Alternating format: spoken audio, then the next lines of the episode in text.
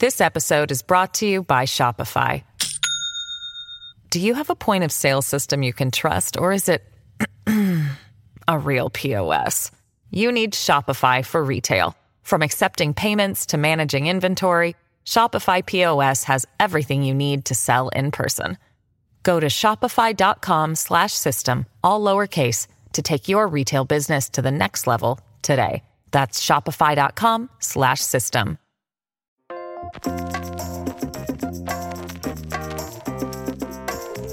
Welcome to New Books in Language, a channel on the New Books Network. I'm Malcolm Keating. Today we'll be talking to Bo Mou, editor of Philosophy of Language, Chinese Language, Chinese Philosophy, published as Volume 37 in Brill's Philosophy of History and Culture series.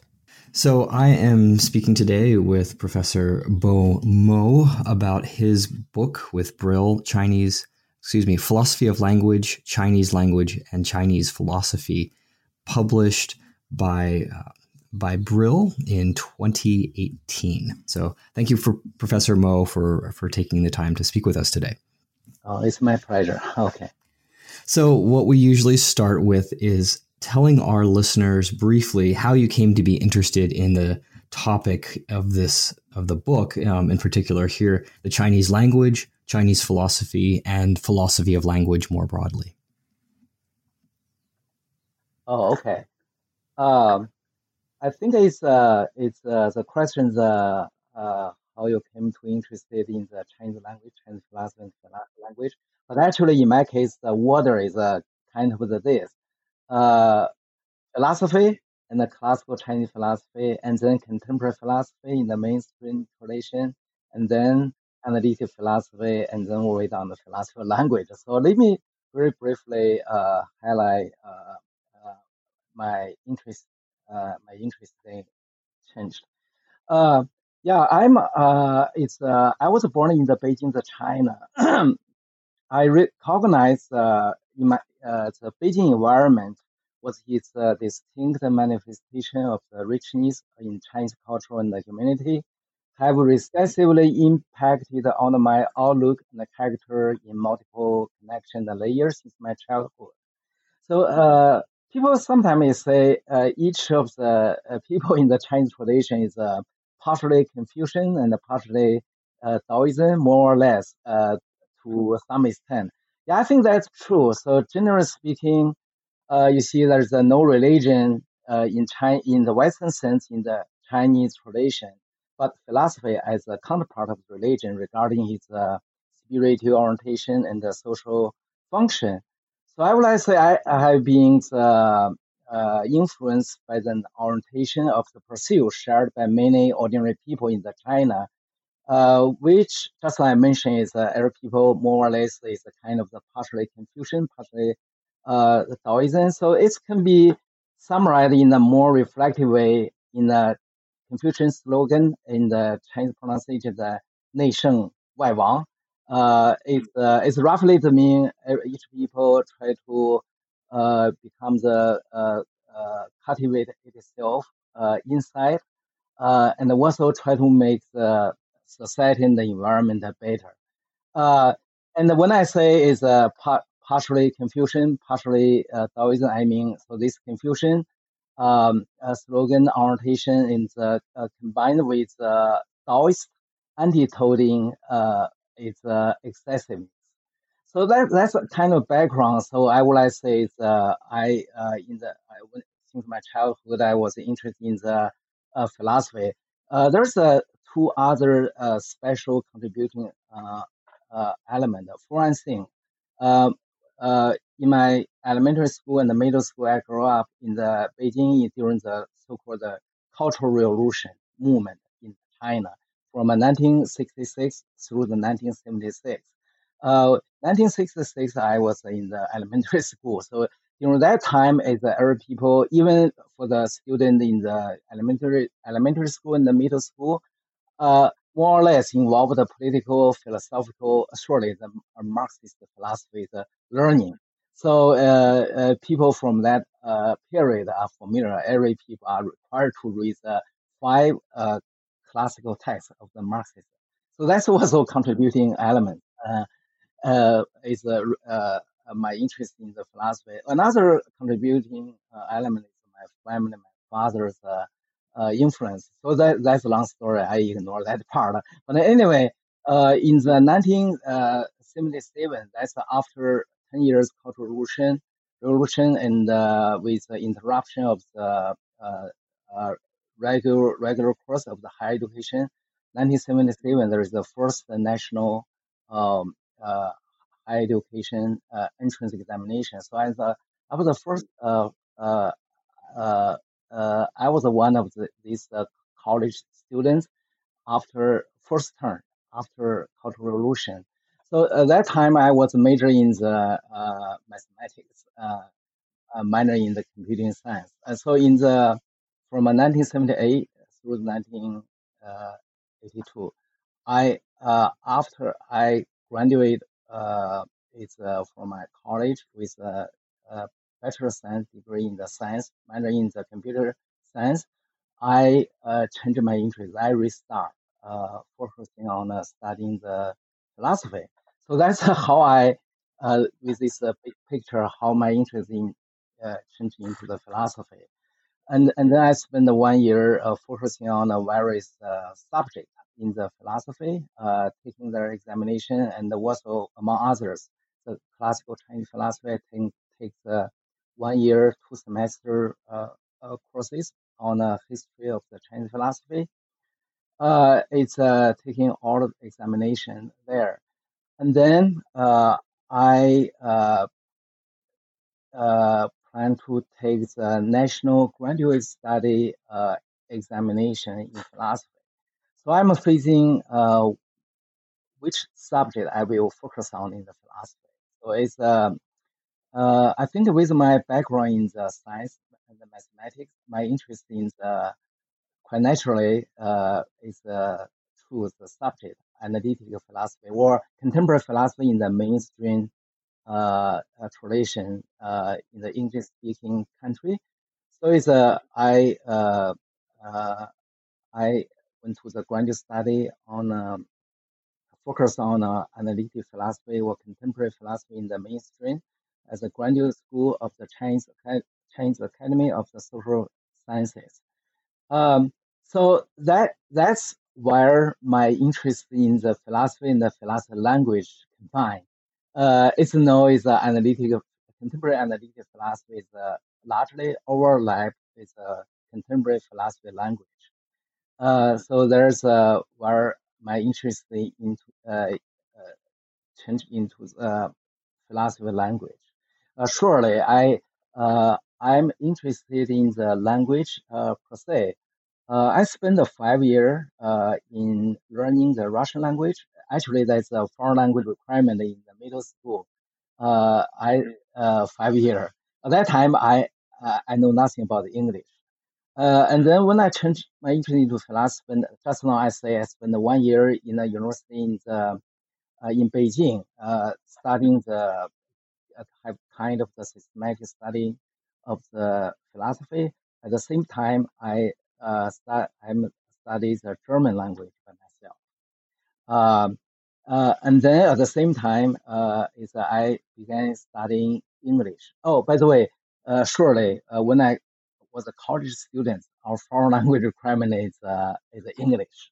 I mean, after high school, yes. So at that time, is uh, I have some uh, uh, is uh, interest interested in the different kind of the language.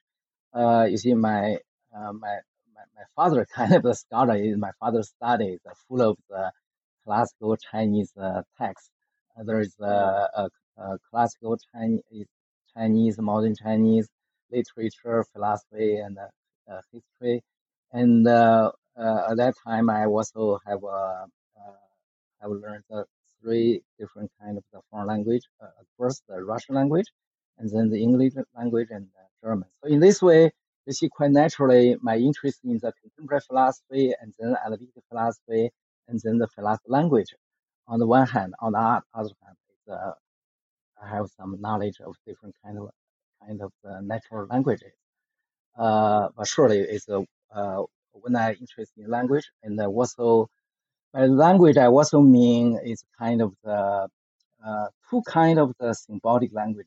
Uh, yeah, first thing is the ancient uh, I Ching symbolic language in the I Ching text in the ancient uh, version. It's not strictly speaking not uh, one kind of natural language. It's an ancient Chinese symbolic language. People probably have some knowledge of the high square and the yin yang divided line, undivided line. And then I also have uh, learned modern uh, logic and the symbolic logic.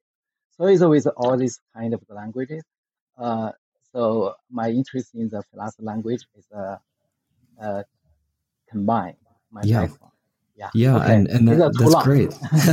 no, that's that's there's there's quite a lot there. It's really um, it's interesting how all of these different aspects mm-hmm. have come together, uh, especially in, it's sort of showcased in this book because, as you say, there's um, what we might call analytic philosophy, sort of mainstream analytic philosophy. There's Chinese philosophy in the sort of classical sense. Uh, and then you have also a discussion of the, the Chinese language, and all three of these things are interwoven um, in, of course, in your own personal history, and then in this edited volume. So let's let's turn to that now. The edited volume comes out of these um, International Society for Comparative Studies of Chinese and Western Philosophy, and some projects that were focused on constructive engagement between, for instance, in particular, Donald Davidson and John Searle and Chinese philosophy. So there's two things that I think are important to get at before we dig into the text itself and the contributions. One is what do you mean by constructive engagement and why is it important? And then, second, why the focus on Donald Davidson and John Searle as interlocutors? So let's start with the first. What's constructive engagement?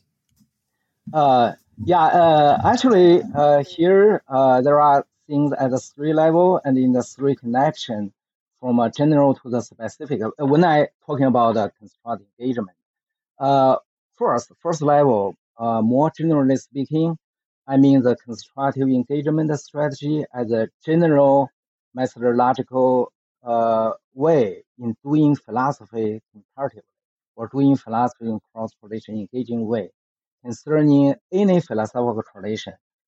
Uh, so that uh, and then as far as the re- representative philosophical tradition are concerned, specifically speaking, here we focus on the Western tradition and the Chinese tradition. So it's a methodological and theoretical concern are general as a uh, it's general. Well, it's a specific study of the specific resources. We focus on the constructive engagement between the Western and the Chinese philosophy. Uh, here uh, we came to uh, just uh, uh, Malcolm mentioned it's the project of the International Society for Comparative Study of the Chinese Western Philosophy. Yeah, this is uh, inter- it's international association uh, is uh, his mission is uh, to carry on the constructive engagement um, uh, strategy. Uh, yeah, I, I will uh, say something about what is constructive engagement. Here I talk about the three level, three connection. just like I mentioned the one general, general speaking, specifically speaking, general speaking is a general way of the doing philosophy. Specifically speaking, we focus on resources of the Western Chinese tradition. And as far as some specific subject of the philosophical is concerned, specifically speaking, here we have the constructive engagement strategy as a general methodological strategy in doing philosophy language comparatively uh, concern, uh, concerning any philosophical tradition. So uh, basically, in the introduction to this value, I uh, suggest and explain uh, that the general idea of the constructive engagement strategy, in the doing philosophy language comparatively. So yeah, uh, so in this way, uh, when I talk about the three level or in three connection, we talk about constructive constructive uh, engagement strategy. So uh, in plain words, uh, briefly speaking, uh, constructive engagement strategy and the purpose of uh, in doing philosophy is something like this. It's um, uh, through the criticism, uh, including self criticism, and under guidance of the adequate methodological guiding principle, is inquire into the how uh, different approaches or different resources from a different philosophical tradition uh, can talk to each other, learn from each other, and engage with each other, and then eventually make a joint contribution to the contemporary development of the philosophy on a range of the joint concern, the issue of the philosophical value and the philosophical significance. So it's a uh, simply speaking, it's something like this. Surely, I I I need to make some note. By philosophical tradition, we understood in a broad way, uh, either distinguished culturally.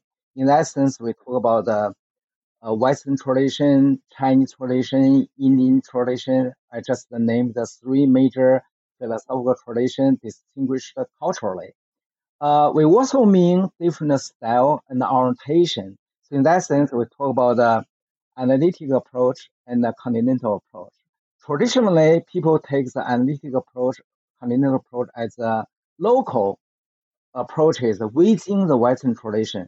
We understand this analytic and continental approach broadly is a cross-traditional way. Uh, in the Chinese tradition, uh, we also can identify the continental style of the doing philosophy. For example, as people know it's a uh, uh text, Dao De Jing, is a 5,000 word. Strictly speaking, is kind of the philosophical poem. You see, continental tradition try to use a poem language to deliver the idea. In the Chinese tradition, we have a analects, it's a Confucian way. Way is not an analytic uh, uh, philosophical essay. It's a kind of the dialogue. Uh, it's uh, often appear to make a di- diagrammatic claim, but actually, uh, you need to identify the uh, the underlying argumentation through the whole text. And in the in the in the case of the Dao De Jing, it's a continental style. Yeah. So uh, by the philosophical tradition, we under, under, under, understand it in a broad way, distinguished culturally and by orientation and the, and the style. And another important uh, term is a is how the different tradition relevant resources from different tradition can make can talk to each other rather than just the passing by. Uh, talk to each other, engage with each other, and learn from each other, make joint contribution to what? To a range of the joint concern issue in the philosophy or in intellectual pursuit by the joint concern, people probably say, how can tell? Uh, do you mean that Lao Tzu, Zhuangzi using same language, talk about same thing? I don't mean that. So it's, uh, I mean, after through the appropriate, suitable philosophical interpretation, we can identify something underlying, uh, deep behind the words in the text. So simply speaking, that's uh, uh, uh, what I mean, constructive engagement. But surely, uh, how to give the further systematic uh, explanation of such constructive engagement strategy. That's another issue. Actually, uh, probably that's a, uh, I answer your final final question. Actually, I just uh, finished the monograph uh, uh, this month. Actually, for coming next month. It's a it's a my way to give the systematic account of the constructive engagement strategy. So its title is uh, Cross-Tradition in Philosophy. Uh, it's Cross-Tradition Engagement in Philosophy. Subtitle is uh, A Constructive Engagement Account. So I take constructive strategy as a general type. So different author, different scholar probably give, give their different elaboration. So in this uh, monograph book, I give my uh, systematic, relatively systematic elaboration of the constructive engagement uh, strategy. Hmm. Great. Okay. So so so constructive engagement oh. here. Um, then w- we can we can talk about your monograph just a little bit at the, at the end. But that's yeah, that's great that, that, you're thinking about the the methodological that methodological implications here and, and how to how to engage in uh, constructive engagement. In the contributions in in this volume, you're looking in particular at philosophy of language, uh, the mm-hmm. way in which thinking about the Chinese language and the English language as objects of study can be um, philosophically fruitful. So there's yeah. there's multiple levels. So maybe let's get into some of the contributions then to, to sort of showcase what is what these two uh, sorts of uh, traditions, Chinese philosophy and um, Anglophone analytic philosophy can can do together. Yeah. So the book uh. the book is divided into a few sections, and in the first part of the book, we're looking at problems of reference, in particular related to the semantics of Chinese names. And there's a famous paradox in um, Chinese thought known as the white horse paradox. Uh, this is there's a lot of literature on this, and your volume includes um, two two papers about the paradox. So can you, whoops, excuse me, can you um, tell listeners what the paradox is, and tell them what it tells us mm-hmm. about the Chinese language and about language more broadly? Before answer that question, I uh, probably it's uh, it's good to present the three uh, front of this uh, volume focus on, and then in that background, we we move on to this uh, specific question about the white paradigm very briefly. Yeah, there is a three uh, front. The first front is uh, how it's uh, you see it's uh, when we uh, talk about the philosophy language, uh, you uh, typically here is uh, people based on the feature of the English language. Uh, it's uh, but it, all these conclusions are considered to be the general for all kind of the natural language. So uh, uh, uh, that they somehow related to the white horse uh, uh, paradigm case. Okay, but actually there is a, some uh, distinct feature of the Chinese language.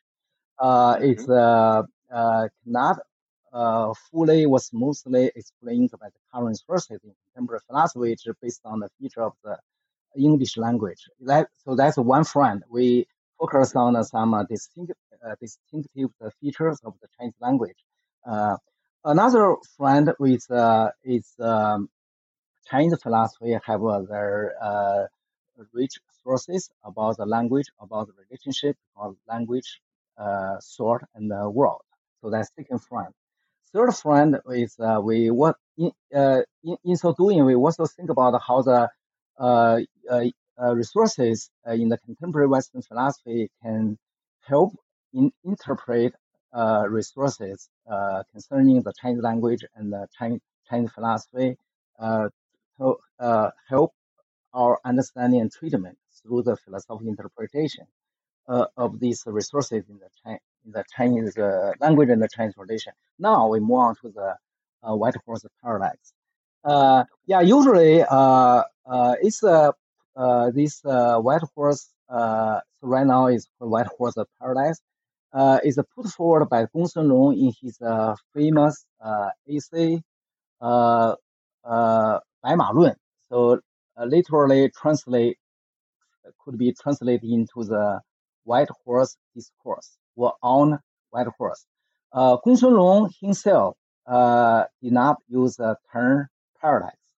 So paradox is uh, in uh, is added by some contemporary scholars uh, in their uh, interpretation. Actually, it's a controversial issue. Whether or not uh, uh, Gong white horse uh, white horse discourse really present a paradox or just a paradoxical appearance, but actually he present uh, consistent uh, approaches without any uh, uh.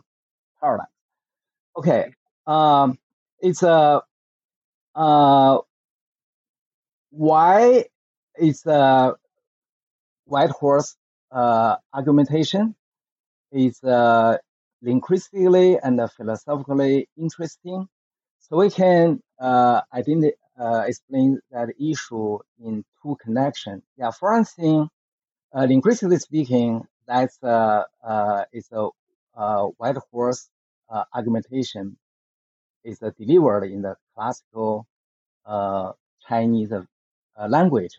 So classical Chinese language has some uh, distinct uh, features. Uh, some of them pass on to the modern uh, Chinese language. For example, uh, we don't have an article. We don't have a definite indefinite articles.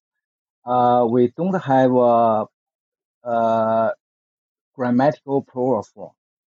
In the white horse argumentation, uh, so right now we translate into the modern uh, languages. Uh, uh, the white horse is horse, white horse is not horse. right? We adding the is there. But in the ancient Chinese, we don't have a counterpart of the to be there. So Gongsun Long is just a white horse. If I give a literal translation, it's something like this: white horse, horse, white horse, not horse, right? It's a it's a linguistically speaking is a uh, is a uh, interesting. Uh, it's a it's both some feature of the Chinese language and also indicating how is uh, predication is possible, how the reference is possible. Uh, surely it's a controversial. It's a uh, Gongsun Long read this uh, question philosophically, and uh, uh, surely if some people, uh, a, a, layman on the street, just make a claim, white horse not horse, people take him or her as crazy. But Gongsun Long make it philosophically. He uh, come up with uh, five different argumentation for the thesis white horse is not horse. But actually, uh, if Gongsun Long just say white horse not horse, is uh, people would render him just crazy. Uh, his point actually uh, is this. Uh, just to mention, there are five different argumentation in his uh, in his essay. But actually, in my opinion, the second one is the most important. It provides a fundamental rationale underlying all these five arguments. Uh, his point is something like this. Depend on what is the sort. You can say white horse is horse is identical to the horse, and you can also say white horse is not horse. So yeah, his point is uh, is uh, not say you can only just say white horse not horse. And then right now it appear to be paradoxical because he say you can say both. But his important point as uh, I just highlight, uh, he say depend on what is sort. I think that's a key term. Uh, actually, when you look at his uh, uh, argumentation, he said, uh, if you uh, if what is sort is a common thing shared by the white horse is not horse, you should say white horse is horse, or the white horse is identical to the horse. But if what is sort is something distinct, uh, possessed by white horse but not by the horse, you should say white horse is not horse. So uh, you can say there is a uh, there is a, uh, in my interpretation there's a no genuine contradiction. That's a yeah. If you translate based on his uh, argumentation, translate his uh, sentence into the complete statement, actually say the white horse is identical to the horse with regard to or relative to their shared common feature. But white horse is uh, not identical to the horse regarding or relative to something different. Some distinct feature possessed only by the white horse, but not by every member in the collection of the horse. So in this way, yeah, there's a no paradox, there is no contradiction. So it's a more philosophical interesting. Actually, uh, in my opinion, uh, much earlier than the uh, Geach. Yeah, Geach uh, is a, usually in the contemporary uh, logic first guy to put forward the idea of the relative identity, right? Uh, in my opinion, Gongsun Long is the first guy to put forward the idea of the relative identity. You see, in my just a very brief translation of the uh, a paraphrase of the Gongsun Long's point, you can see, yeah, he talk about the identity or not identity. Yeah, relative to what you focus on, right? So I uh, I think he's a uh, he make a contribution uh, to our understanding of the relative identity, and uh, from that point, he also made contribution to the refined formulation or uh, refined understanding of the what is the law of the identity and what is the principle of the non-contradiction. So, um, so let's, for the sake of time here, we've we've covered. Um, so this is Byung Yi. Yi is the um, is the contributor for chapter one on the white horse yeah. paradox, mm-hmm. and then in chapter uh, two, that is you have a um, reply to and discussion of the double reference account on the same topic, the white horse, not horse thesis, which we were just talking about.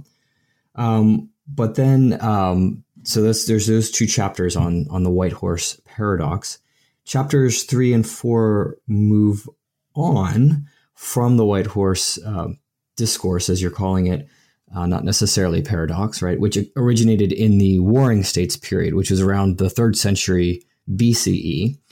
Um, but of course, as you you note, there's a distinction between classical Chinese and modern uh, dialects or topolects, however you want to characterize them, Mandarin, Cantonese, Hokkien, and so on.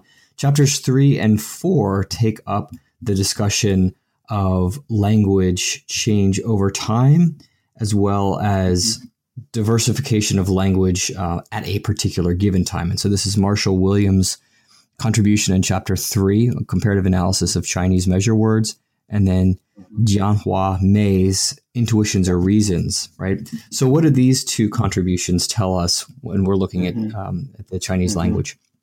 Uh, yeah, uh, in uh, in the first part, uh, yeah, as uh, uh, Malcolm summarized correctly, the first one, Professor Yi and me focused on uh, white horse paradox. Actually, we uh, we focus on you can say it's a deep semantic syntactic structure of the Chinese name. And um, uh, in contrast, and the third chapter three and chapter four appear to focus on uh, uh, superficial grammatical and uh, uh, level the change, and uh, it's um, it's Marshall Willman uh, aim at analyzing the Chinese noun phrase involving the major words from an evolutionary perspective. So eventually, his conclusion is uh, is uh, uh, uh, is uh, Chinese major words. Uh, ma- major words that mean just like the English term, a cup of the water, a cup of something like this. In the English, is uh, seldom, not so uh, uh, often. But in the Chinese, uh, in the case of the in the chi- modern Chinese case, it's widely. You cannot directly add one, two, three in directly in in on in front of the uh, common noun. You need to add measure words. Yeah. Uh, uh, Marshall's conclusion actually from an evolutionary point of view, he looked at the grammatical change. Eventually, his point is uh, is uh, human beings throughout the world share the more or less the same basic uh, panoply of the neurobiological mechanism for expressing and increasing the sentence we use to communicate. Uh, yeah, I, I, I share with a similar sentiment. Uh, so, uh, but actually, his point in the uh, with our concern with the deep semantic syntax structure is consistent.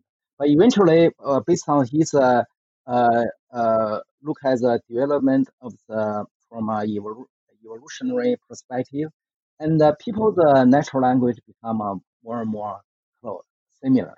I think there's no wonder for two reasons. Yeah, for one thing, different natural language is also my personal view. It shares the deep semantic syntactic structure. So there's a no wonder there's a, a natural language, superficial apparent uh, linguistic expression that becomes uh, uh, close. Uh, we can consider the distinction between the classical Chinese and the modern Chinese. Yeah, is uh, uh, in my in my view, the modern Chinese and the classical Chinese there are some um, differences. I mean the written language, but they share the same similar deep semantic syntax structure. So right now you can say modern language is more and more like the like the other natural language English. Uh, for example, I just mentioned in the ancient Chinese language we don't have the counterpart of the b, but in the modern Chinese uh, uh language, uh, uh, b either as identity identity sign or as a predicate is a classification is widely used. Uh, uh, so it's a it's a it's a quite natural because it shares the same deep semantic syntax structure. Another uh, reason I think is very simple. We as humans we share the same similar internal psychological and uh, uh, structure, and we are facing the same world. Not where some people is in uh, on another planet, the, uh, another group on the uh, uh, the other planet. We are share the same environment. We are on the same Earth, on the same planet. So these uh, two major reasons. Uh, so there's no wonder for uh, Marshall's conclusion. And uh, chapter four is uh, Jinghua Mei uh, actually uh, look at the things from experimental philosophy, is a recent uh, new movement uh, in contemporary philosophy. Now his point is uh, uh, when people carried on uh, experimental philosophy uh, experiment uh, to test people's um, uh, intuitive understanding, we need to pay more attention to the reason behind their intuitive under, uh, in- in- intuition. I think that uh, uh, uh, I also share this uh, sentiment. So the deep reason, uh, when you just look at the parent uh, intuition, for example, when he uh, test uh, the people's uh, in uh, giving the Kripke and the Frege uh, explanation. So when he uh, when he tests the students, uh, say in Hong Kong University, uh, uh, how they react, uh, what's their reaction to the Kripke and the and the Frege's approach, so uh, uh, based on the uh, in, uh, empir- empirical philosophy test. Uh, Hong Kong students uh, is a favor Frege's approach. Okay, typically in the uh, Rutgers, they favor the. Uh, I think the uh, Jinghua Mei's point is uh, this apparent intuition seems to be so different. But however, when you carry on, uh, when you design uh, experimental test, when you focus on the reason behind the intuition, so you can find this uh, different reason. Fundamentally, actually, it's complementary. So it also depends on how the question are designed in a certain way. So if you design in a in a similar way, probably the two group students, the reason appear to be uh, very close, or the reason is not so different, uh, contradictory in the conflict, but complementary. So in this way, uh, in the first part, uh, you see, as I say, the first two focus, directly focus on deep, deep semantic syntax structure of the Chinese noun. The chapter three and the four, they are focused on uh, some uh, apparent uh, grammatical change and people's intuitive understanding. But I think it's uh, uh, uh, fundamentally they share the similar sentiment. There is a yeah, people have people in different natural language communities they share the similar same deep semantic syntactic structure, and but we have different manifestation. Uh, this um, different manifestation are uh, philosophical interest, but it does not uh, go against. There is a similar same deep semantic syntactic structure. Right. So the underlying underlying biological and sort of semantic structures are shared, um, Yeah. and we can see that in fact by looking at different languages, looking at languages over time, diversity Yeah. at, at a time. Right. Right. So so then um, let's let's move forward to part two, which is cross contextual meaning and understanding. And in this section of the book, you have two contributions, um, one by A.P. Martinich on communicative meaning and meaning as significance, and another one by Una Stojnik and Ernie Lepore on semantics and what is said. And in this part of the book, you're it's really sort of broadening out and thinking about philosophical problems of meaning and understanding from an analytic philosophical approach. Here, um, one problem that faces us, you might think, in both in ordinary life and in this kind of cross cultural project, is how we can understand the meaning of other speakers or, or other texts, especially when they're they're coming from different backgrounds. So that's one of the one of the issues that's brought up. And another um, is the, this idea that well, the term meaning itself is polysemous. So when we're trying to figure out meaning and do philosophical analysis of meaning, we have to understand well what what do we mean by meaning, like to fix fix that sense. Um, so that broadly, as I understand it, is the the topic of these two chapters. Can you dig us a little deeper into into what's going on in these two chapters? Oh, okay. Uh, yeah, I, I have uh, two notes on this part. Uh, yeah, for thing, why I arranged the part three after part one, uh, because I think uh, the point in the part one, joint thought, can provide some uh, rationale or understanding uh, is a uh, point to uh, uh, provide some uh, relevant resources uh, for understanding and uh, treatment of the issue raised in the part two. Uh, that's my first note. Uh, another note, actually uh, different from uh, all of the other contributor in the other part. This is the only part, and uh, two contributor, uh, I just three contributors. For one thing, they are not directly talking about the Chinese language. For another thing, their general speaking is uh, uh, uh, uh, uh, they do not have the working knowledge of the Chinese language. But why I include it? Uh, just because uh, there's uh, for two uh, two considerations. Yeah, for one thing, the issue per se, because because they talk about, talk about the uh, uh, the issue is uh, cross contextual meaning understanding. Yeah, cross contextual is uh, is uh, just a general term. Uh, it can cover the cross tradition. Here we talk about the different tradition, different language. Cross uh, contextual uh, is uh, is uh, this topic is especially relevant, interesting to the thing of this value. We talk about the cross tradition, uh, tradition in the philosophy language. Uh, is uh, is especially uh, relevant here. Cross contextual and cross tradition essentially mean the same. So these uh, two uh, these contributors uh, uh, points are directly relevant to the thing of this uh, uh, this value. Uh, for another note is uh, why I is uh, uh, uh, Professor Martinich and Professor Pong to uh, contribute to this value because uh, they are two active participants in the mainstream alliteration, participating in the, uh, our range of the construct, constructive engagement uh, project concerning the Western philosophy and the Chinese philosophy.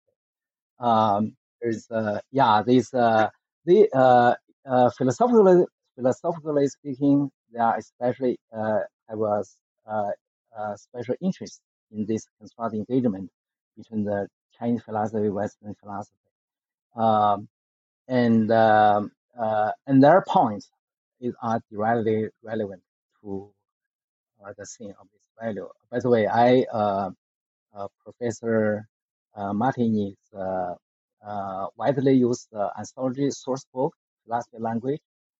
Is is the first edition, I think, is 1985. Uh, at that time, I was still working in the philosophy language, uh, philosophy, uh, uh, Institute of Philosophy, uh, Chinese Academy of Social Sciences.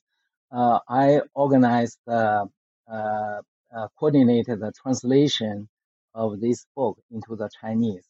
Uh, right now, this, this is already multiple editions. So we, when we translate this book, is uh, about almost 30 years ago. And then it's a public Chinese version of that book published in 1990. So it's a Professor uh, Martinich uh, participating uh, almost all of our project. He's uh, especially interested in uh, especially interested in this uh, uh, is a, uh project concerning the language because uh, we uh, our project is not just limited to the philosophy language. It also covers other subjects. Actually, that's re- related to the previous question why we are interested in the Davidson and the John Searle. Yeah, uh, I just briefly mentioned because it's uh, two thinkers. Their uh, philosophy, their uh, for one thing, they have the major work in the philosophy language, and also their philosophical interest is uh, extensive, not limited to philosophy language. They consciously apply their re- resources in the philosophy language to resolve the uh, question, the issue in the other subject of philosophy language.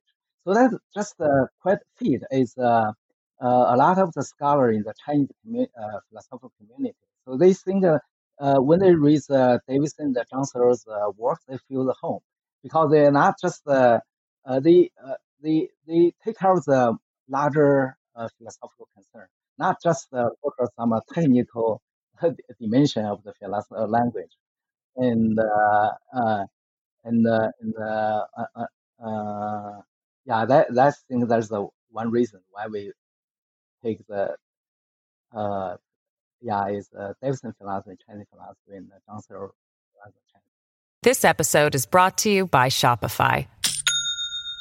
Do you have a point of sale system you can trust, or is it a real POS? You need Shopify for retail. From accepting payments to managing inventory, Shopify POS has everything you need to sell in person. Go to shopify.com slash system, all lowercase, to take your retail business to the next level today. That's shopify.com slash system. Yeah, and we see that in and so moving on to part three, where there's an exploration of uh, two major themes in Donald Davidson's work that have been taken up by people thinking about Chinese people and uh, sorry, thinking about Chinese philosophy and people um, working uh, in, in, Chinese philosophy. So we have uh, A.C. Graham uh, thinking about conceptual schemes and linguistic relativism in relation to Chinese and then a response by uh, Yaoming Feng, please help me with the pronunciation there, A.C. Graham's Sinologist Criticism and the Myth of Prelogical Thinking. And then you engage in a, in a response to the two of them here.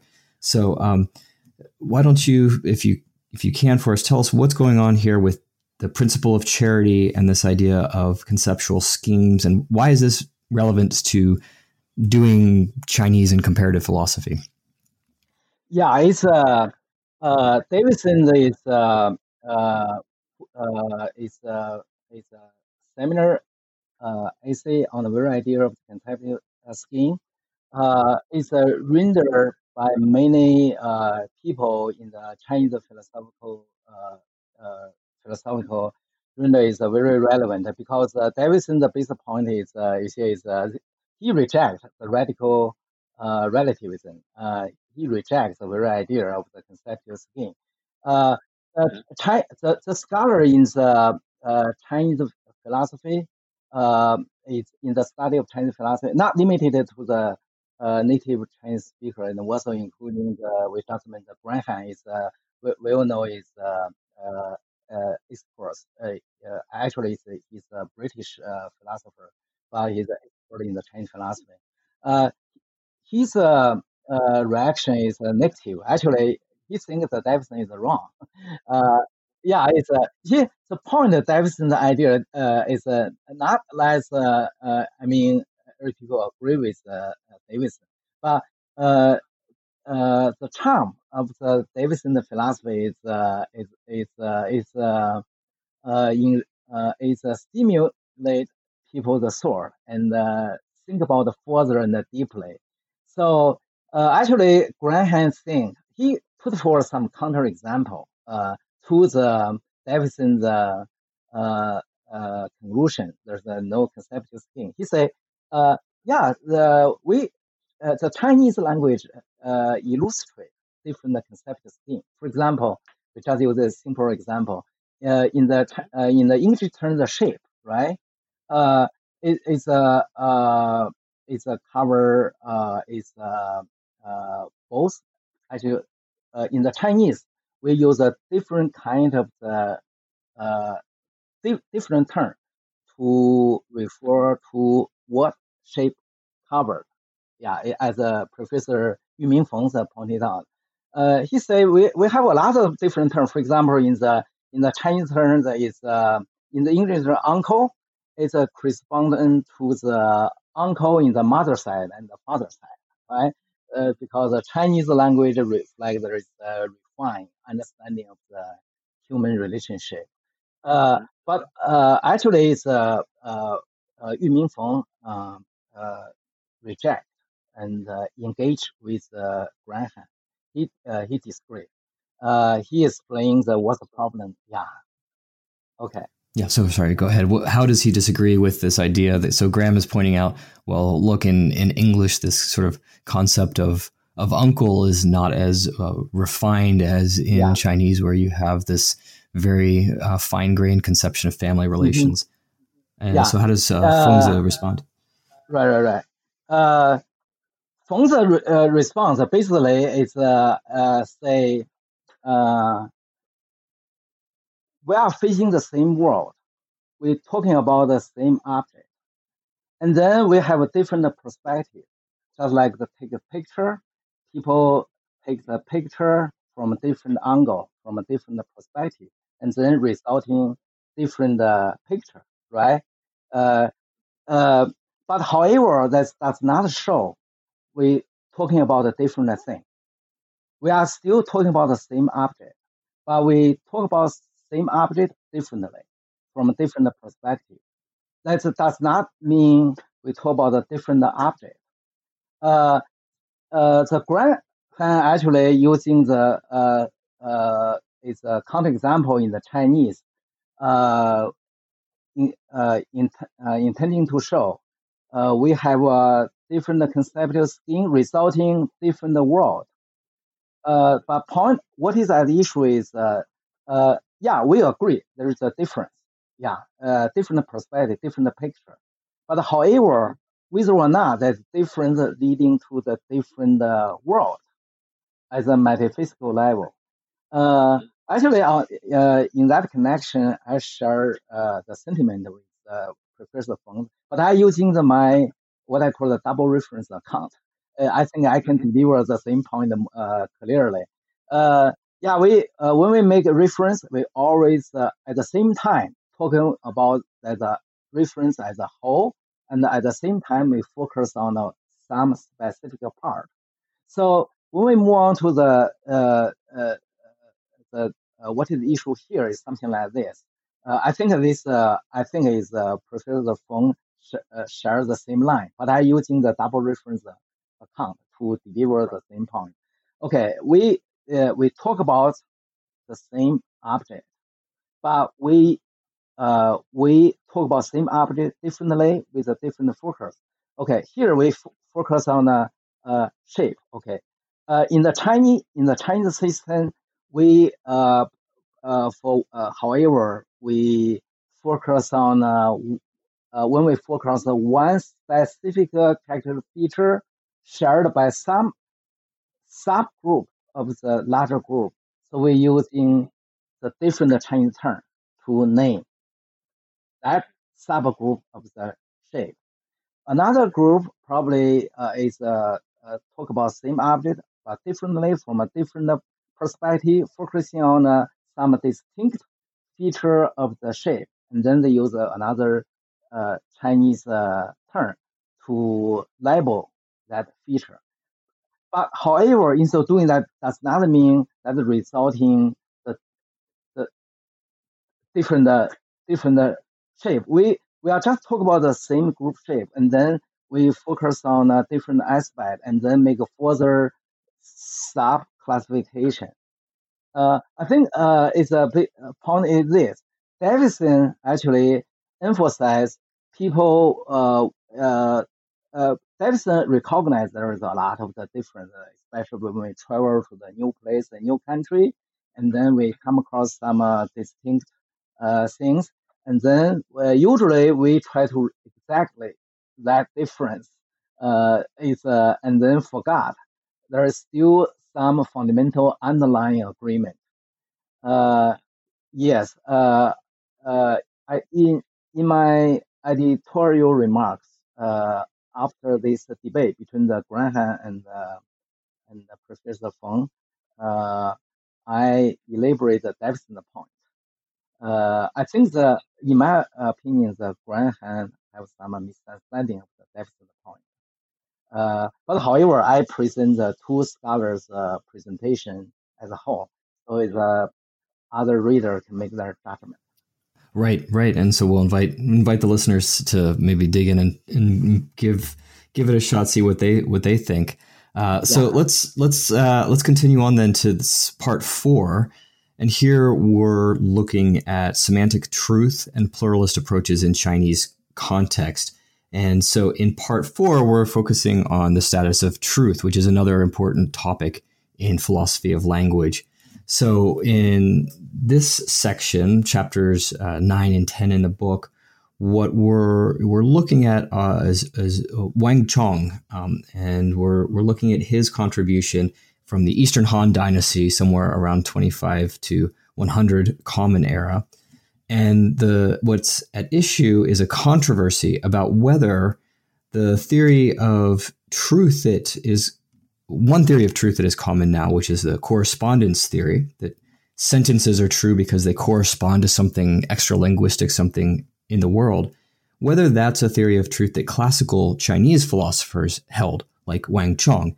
And so, mm-hmm. can you maybe tell us then why people have uh, differing understandings of Wang Chong's approaches to mm-hmm. truth? Uh, this is mm-hmm. Alexis McLeod's chapter nine and uh, Lajos mm-hmm. Brons's chapter 10. Yeah. Uh, let me uh, first briefly introduce the background of the debate. Uh, I actually uh, I would like to say this uh, debate, uh, uh, including in uh, included in this uh, uh, value, is kind of the internal controversy between those scholars who agree there is a series of semantic truth concern in the Chinese philosophy in view of the nature of the current value. But actually, when I say there's the internal and the external controversy, by external uh, controversy, I mean some people just uh, deny there is a semantic truth, uh, or there is a significant semantic truth in the Chinese philosophy, such as uh, Chad Hansen. People already know this scholar. Uh, is uh, yeah, there's a uh, uh, uh, there is a, a substantial and a significant debate, this kind of debate, whether or not there is a semantic truth, truth uh, or just a pragmatic truth. That's a big debate. I have uh, actually uh, last year, I uh, probably later on I will say something. I uh, have the uh, monograph book just published last year, give the systematically explanation of the whole debate, not just the internal debate. Yeah, uh, I will say um, something more about that. Okay, this debate uh, does does not include those uh, well-known scholars, uh, uh, atheists such as Chad Hansen and uh, Roger Ames. Uh, it's uh, but just including these our uh, people uh, who think uh, there is semantic truth concern and a significant semantic truth concern within the Chinese philosophy. So now, uh, what is uh, at, uh, at issue among uh, these uh, two scholars, actually three scholars, which is uh, uh, is uh, two chapter and my uh, extensive uh, editor's uh, remarks. We have different uh, uh, different view, right?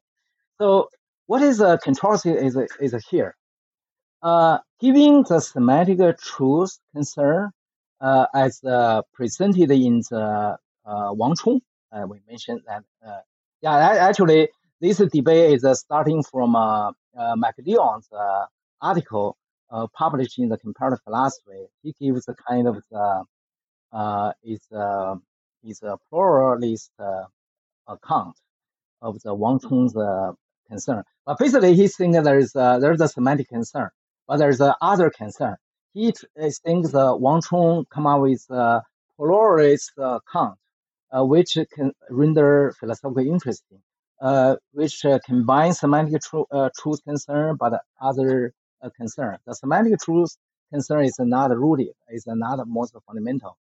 And and then the other uh, is uh, uh, scholar is uh, uh, let me see, is uh, yeah Brons, yeah uh, Brons's uh, degree yeah he gives different interpretation. I also give the uh, different uh, interpretation uh, different forms.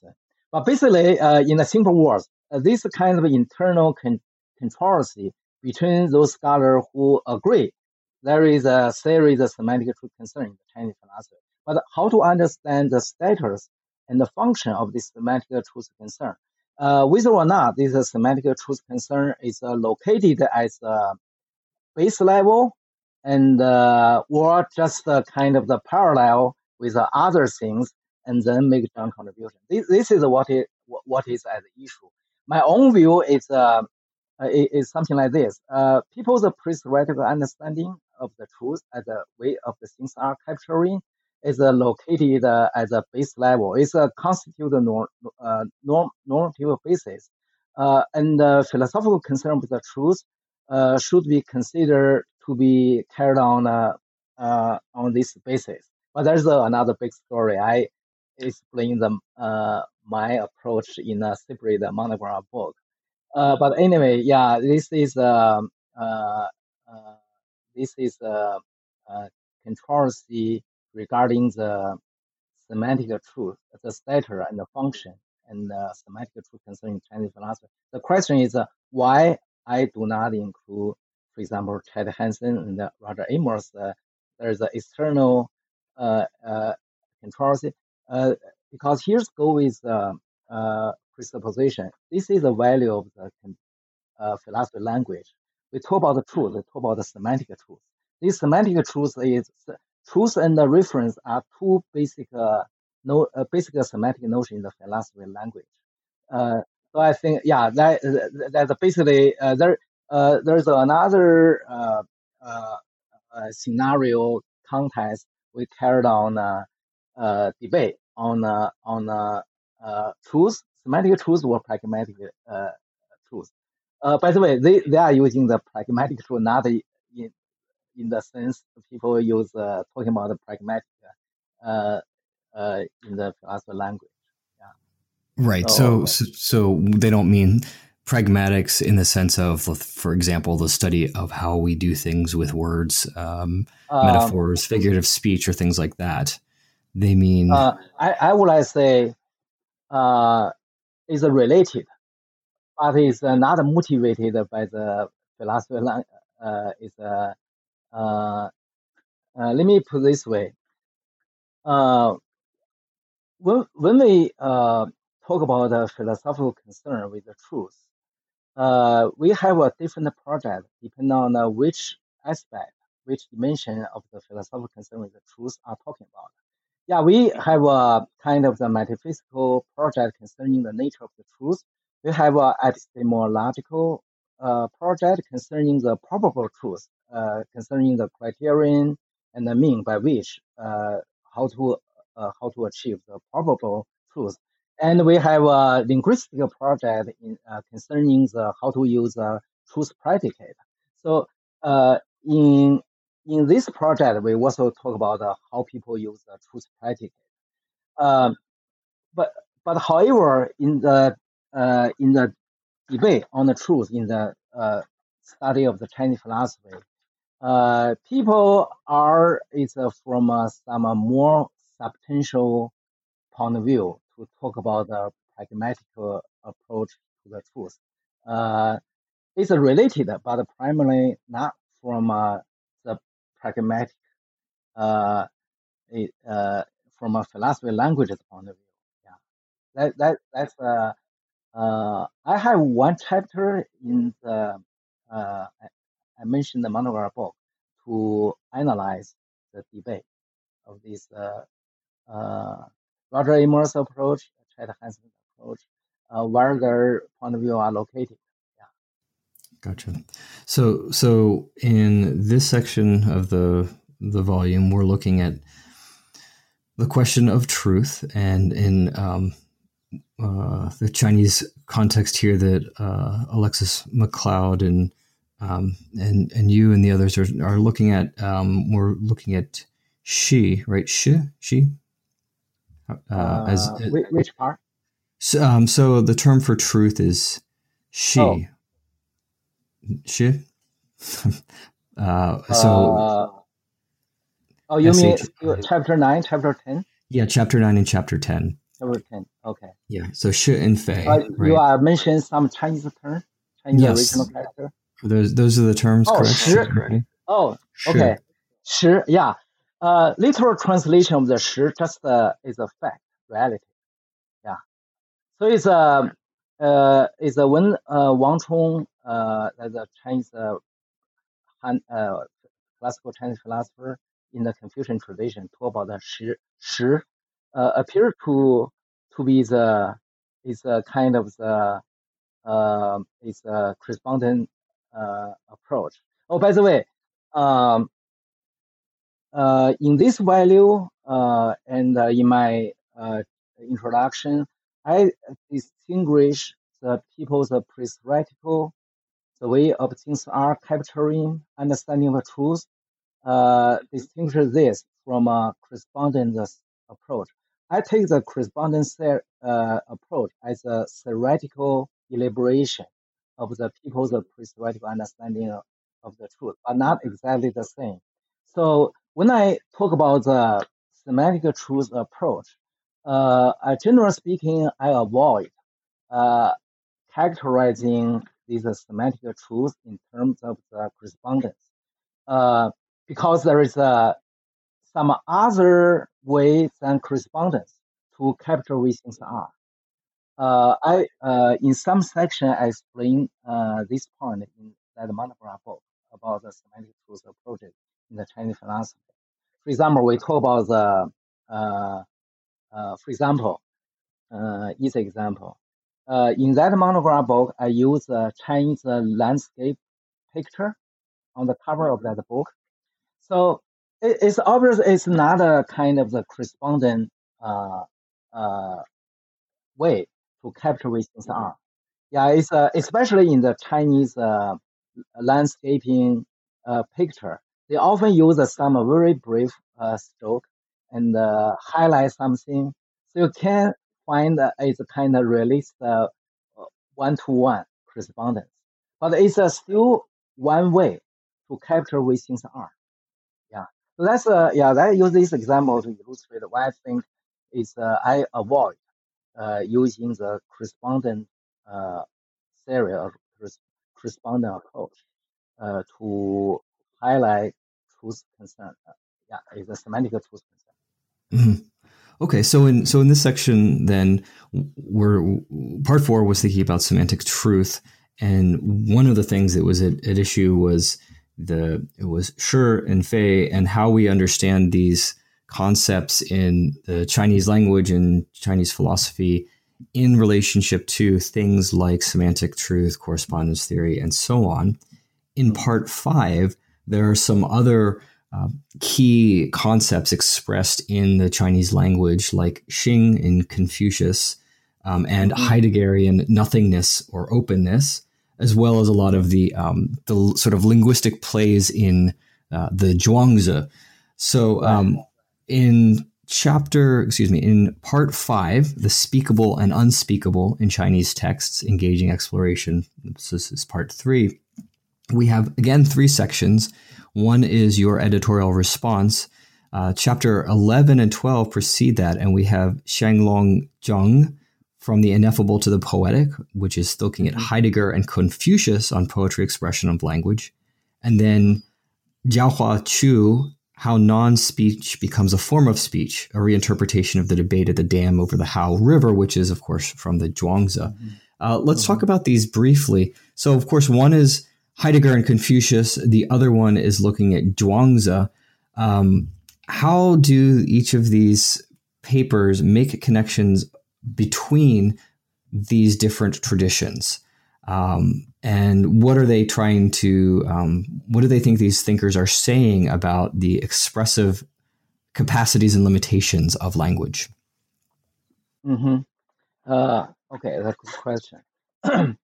uh, Actually, uh, in this part, uh, yeah, generally speaking, the whole value appear to be analytic uh, uh, oriented, and because we only focus on Davidson, John Searle, and uh, and uh, see those uh, philosophers like uh, Martinich, Li Peng, all those philosophers.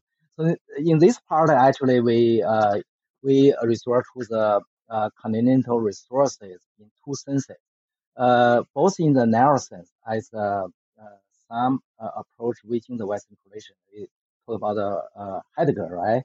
Uh, as I mentioned earlier, uh, uh, by the different philosophical tradition, we understood it in a broad way. Also, it covers uh, by different style and orientation. In that sense, uh, to that extent, uh, a continental approach is also manifested uh, in the classical Chinese philosophy. Chinese philosophy. So here, actually, we are in this part we address the three major figures in the classical Chinese, philo- Chinese philosophy. The first, the Confucius, uh, in the Professor Zhang Xianglong's article, and then in the in the Chu Zhaohua's Professor Chu Zhaohua's article uh, addressing the Zhuangzi, and then in my uh, uh, edit, editor's re, uh, remarks, I uh, address, addressing the Laozi. I focus on the open statement of the Dao De Jing. So that's uh, well known is uh, the Dao that can be taught. It's not genuine Dao, right? yeah. Uh, so in this, in in in uh, in that sense, we uh, in this part, especially, uh, especially we address uh, resources of the continental approaches, uh, both in his sense in broad sense, in cross-position engagement. So uh, yeah, in in, uh, in this part, I think there is a kind of the intrinsic connection between this part and the previous part on the on the truth. Actually, uh, I, as end of my uh, uh, remarks on the part four, uh, when I clarify the distinction between the uh, uh, correspondent and the semantic uh, and the people's uh, prescriptical uh, things are capture understand truth. I already in the in the address one point. Uh, but capture things are is not limited to the traditionally understood correspondent as a one to one.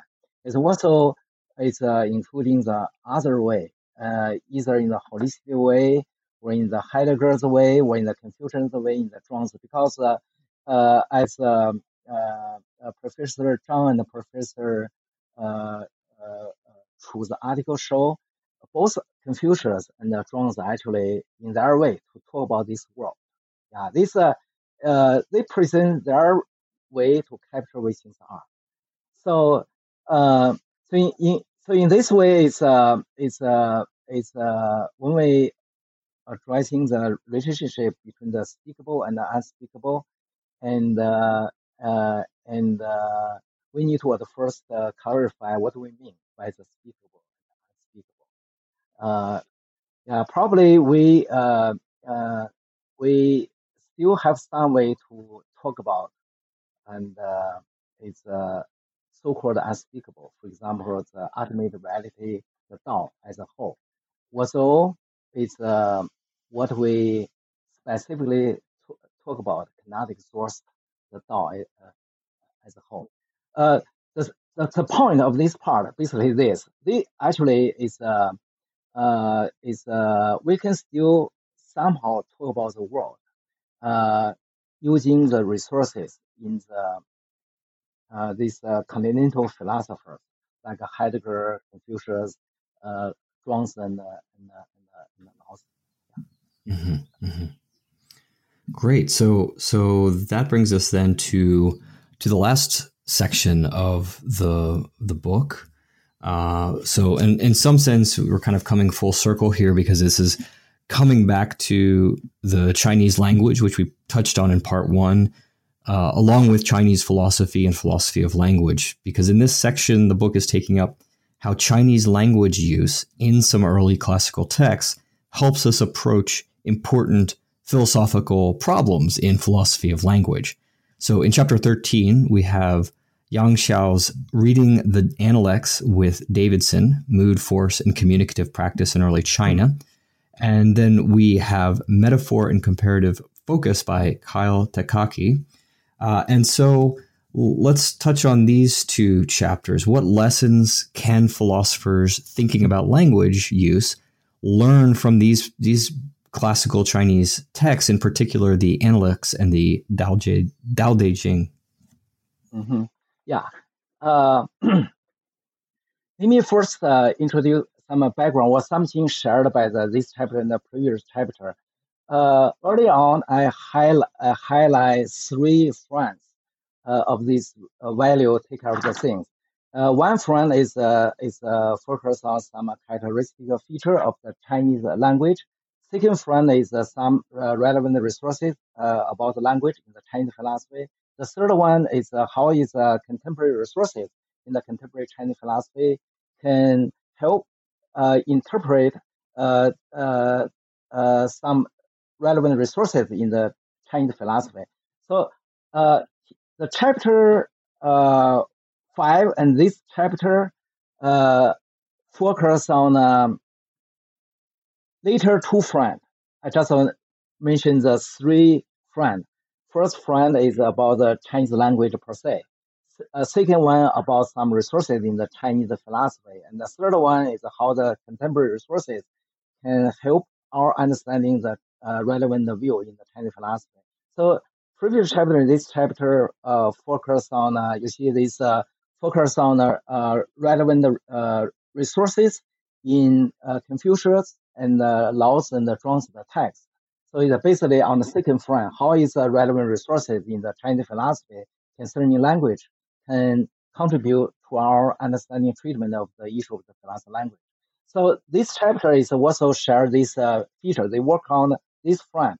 It's uh, it's uh, figure out how the relevant resources in the in the Confucius Analects and the Laozi the uh, Dao De Jing can contribute to our understanding uh, some issue in the uh, philosophy language.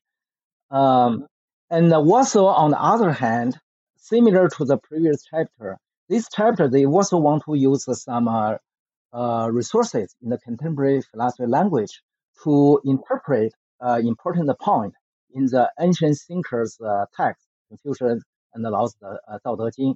For example, in the Xiaoyang chapter, he uh, um, uh, he used uh, uh, he also involved the debate between the Dummett and the Davidson, right? And then uh, he eventually uh, side with the Davidson point, try to uh, uh, uh, use Davidson resources to interpret some uh, relevant point uh, in the Confucian Analects. Um, and uh, and uh, uh, in the last chapter, they try to use some. Uh, they uh, also talk about the Davidson, uh, John Searle, and uh, another uh, philosopher's uh, theory of the metaphors, and then use these uh, res- uh, resources to help understand the relevant point in the Dao De Jing regarding the uh, metaphors. Um, and then I would like to emphasize one uh, uh, background thing. The question is, you see, in contrast to the previous chapter, you can see the previous chapter largely is a semantic oriented, right? Uh, it's a reference, a truth, and a, cross-contextual understanding and uh, and the meaning, and uh, also is uh, continental, speakable, and unspeakable. This, this one is uh, is uh, uh, is uh, basically is a pragmatic uh, oriented. Yeah. So I use the title is a language in the action. Uh, but I try to avoid using the pragmatic because uh, the very term, the pragmatic is uh, is uh, uh, is uh, tend to be misleading. But so that's why I use the language in action through the Chinese uh, text. Um, I would like to that actually here uh, probably reader would raise a question because there is a uh, one basic debate about the relationship between the semantic and the pragmatic. Um, and uh, when uh, the question related to this value is uh, uh, when these two chapter um, on pragmatic orientation in the Chinese text, uh, there's any le- any moral, any lesson we can draw regarding the relationship between the pragmatic and the and the semantics. Uh, I think it's uh, uh, uh, was all because this part I don't have my uh, editor's remarks. Uh, but anyway, I can I can express my one of my general comments on these two chapters. I think there uh, eventually was all they focus on the pragmatic uh, uh, dimension of the language, but eventually that conclusion uh, is uh, uh, compatible and complementary to the semantic um, focus on, on language. Here is an example. When the, uh, for example, when the Xiaoyang is uh, addressing the debate between the Dummett and the, the Davidson, eventually is uh, uh, the meaning is not exclusively determined by the intersubjective convention, right? And the uh, and the Davidson so talk about the uh, yeah, there is a, a strong pragmatic orientation. I mean, in one connection. So it's uh, people. Some people uh, uh, think it's uh, it's probably is a mysterious. Uh, what's the relationship between the semantic and the pragmatic the Davidson philosophy? So I think it's uh, at that point uh, to understand the Davidson, we always need to, uh, based on uh, his talk on a pra- uh, pragmatic, on pragmatic, on his uh, basic uh, semantic foundation, because he's a a semantic uh, uh, truth condition semantic. It constitutes its uh, most fundamental uh, basis. Uh, let me uh, put the point in a plain word. Okay, uh, given the uh, a debate between the Dummett and Davidson. Uh, Davidson still think we can people from a different tradition uh, is uh, from a different community. They share the fundamental underlying agreement. Uh, the, this uh, fundamental un- underlying agreement, uh, for example, simply speaking, we are facing the same world. Yeah, we can talk about the same object differently. Uh, it's uh, when you talk about the same object differently, the differently is uh, a lot of the pragmatic things, right? But let's go with the presupposition. We talk about the same object. Uh, the one of the major primary same object is the underlying agreement is the same environment, same world, natural world. Yeah, Davidson is a yeah is a there even given the debate between the Dummett and Davidson, they still uh, both sides agree we can talk about the same world. Yeah. The, the their debate is uh, uh on the on the use level based on the what we can reach that uh, certain meaning. But as far as a fundamental underlying agreement in the this this kind of the semantic foundation. So in this way, uh, to that extent, so I think it's uh, there, there's uh, the, the semantic uh, this uh, discussion of the semantic dimension of the Chinese context and uh, and more generally speaking, and the language. Uh, they can be uh, uh, it's fundamentally compatible and complementary to the semantic approach. Right. Well, so so this is a, a nice uh, point to wrap up. We've gone through quite a lot of material in this edited volume. Um, a lot of careful attention to the grammar of Chinese in the modern context, as well as the evolution of languages, attention to the language of Chinese in classical Chinese texts, the implications of that for philosophy of language, a lot of constructive engagement from a lot of different uh, directions uh, Davidson, Searle, Heidegger, um, Confucius, Zhuangzi, quite, quite a rich volume. So uh, listeners will will need to pick this up themselves so they can can dig into some of these essays and your your editorial interventions. Let, let's conclude and just come back to you'd briefly mentioned at the beginning that you have a new project occupying you, which is a focus on the it sounded like the methodology of constructive engagement. Can you just tell us a little bit about that? uh, yeah, it's uh, uh, so after the publication of this value uh, is in 1918. Uh, if only considering their completion and publication timeline, there are three relevant monograph books whose final stages of the work have been occupied me. I, I actually uh, after thi- this book, uh, uh, two two of them uh, have been already completed at this moment.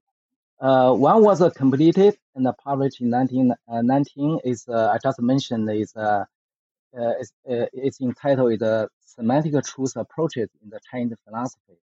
So uh, uh, in that book is uh, I not just take care of the, some debate uh, concerning the Wang Chong. Wang Chong is one of the Confucian, and not limited to the uh, uh, uh, Confucian Confucianism. You see, is I also address the Confucius himself and the and Xunzi, but also cover the I Ching philosophy, uh, Gongsun philosophy, uh, and the philosophical Taoism. So basically, the cover all the, uh, in my opinion, representative approaches, also partially including the Buddhism. When I when I uh, talking about this uh, relationship between the Zhuangzi approach and the and the Jizang, the double truth account, uh, account in the Buddhism. So basically, it's uh, cover all these uh, semantic truth approaches in the Chinese philosophy, and then I suggest and argue for a general account of the truth. It's a, a labeled is a pro, unifying pluralist approach. Uh, just as I mentioned in this book, there is a debate uh, among the three scholars, uh, Professor McLeod, Professor Brons, and, and me. Uh, all our three think there is uh, we can there's some kind of the pluralist approaches in the Chinese philosophy. One of them is the semantic truth. The question is whether or not this when you talk about the pluralist, there's different approaches the what is the issue is whether or not these uh, different approaches could be unified by a, systematic consistent account. Uh, actually, uh, at this point is uh, I just mentioned McLeod uh, have uh, their view is uh, quite similar to I think he's when he pursued PhD in the Connecticut, his teacher is Lynch, right? And uh, David Lynch was yeah, he's a put forward a kind of the uh, functionist account. It's kind of pluralist account. But it uh, does not think there is a unifying basis. My view is that there is a unifying basis. So that's why uh, I use uh, when I uh, in my editorial remarks, I uh, I present my my own paper as the first part, right? It's a rooted and the and the root. So I think it's uh, it's uh, McLeod's approach is uh, rootless because there's a different pluralism, but there's no. My, view is kind of rooted, uh, so that's why I use the term unifying. So question is, what's a unifying foundation? In my view, is uh, people's uh, theoretical uh, way things are capture capturing understanding of the truth. So this I take as a unifying normative basis. I take the all these semantic approaches, the Chinese philosophies, as a different perspective elaboration of this basic people's prescriptive understanding of truth. Uh, so that's a yeah that this one is already published last year. So that's uh, uh it's uh, it's more comprehensive and also it uh, provide my own account of truth. I, but actually, uh, this book is a sister value to my 2009 uh, book monograph book. is a substantive perspectivism uh, in that book, I uh, put forward the earlier line of this account of the truth, but in the different uh, context. That's it uh, in view of the debate between the def- deflationism and the substantivism. Uh, but these uh, two books, right, actually is a, a, a, a assist, assistant, a sister's monograph.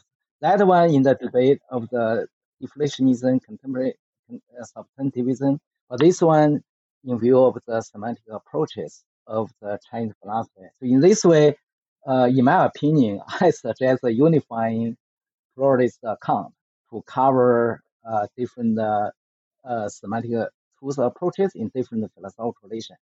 Uh, and and then yeah. uh, the one that we have to look forward to coming out in 2020 is the one that we already talked about, which is the um, cross tradition engagement in philosophy, the uh, constructive engagement account with Routledge. That that's the and so that's the last one that you've been been working on. Uh, yeah, right. There's a uh, I just mentioned the three. Yeah, yeah. The second one is uh is a further uh more systematic uh, explanation of the range of the fundamental theoretical methodological issue in the constructive engagement. So such as the issue of the normative basis, the issue of the incommensurability, the issue of the philosophical interpretation. So in, in this second book monograph, uh, actually just uh, I think it's uh, forthcoming this month or next month. Yeah, you, you can see. Uh, yeah, I give uh, there's a two major part. The first part is the theoretical foundation part. I give a kind of the systematic explanation of this uh, range of the theoretical issue.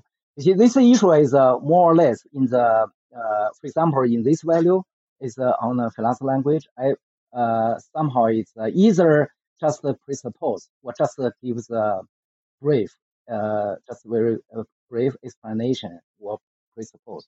But so in this sense, this book is a further uh, elaboration of the fundamental methodological strategy uh, in this 2018 book.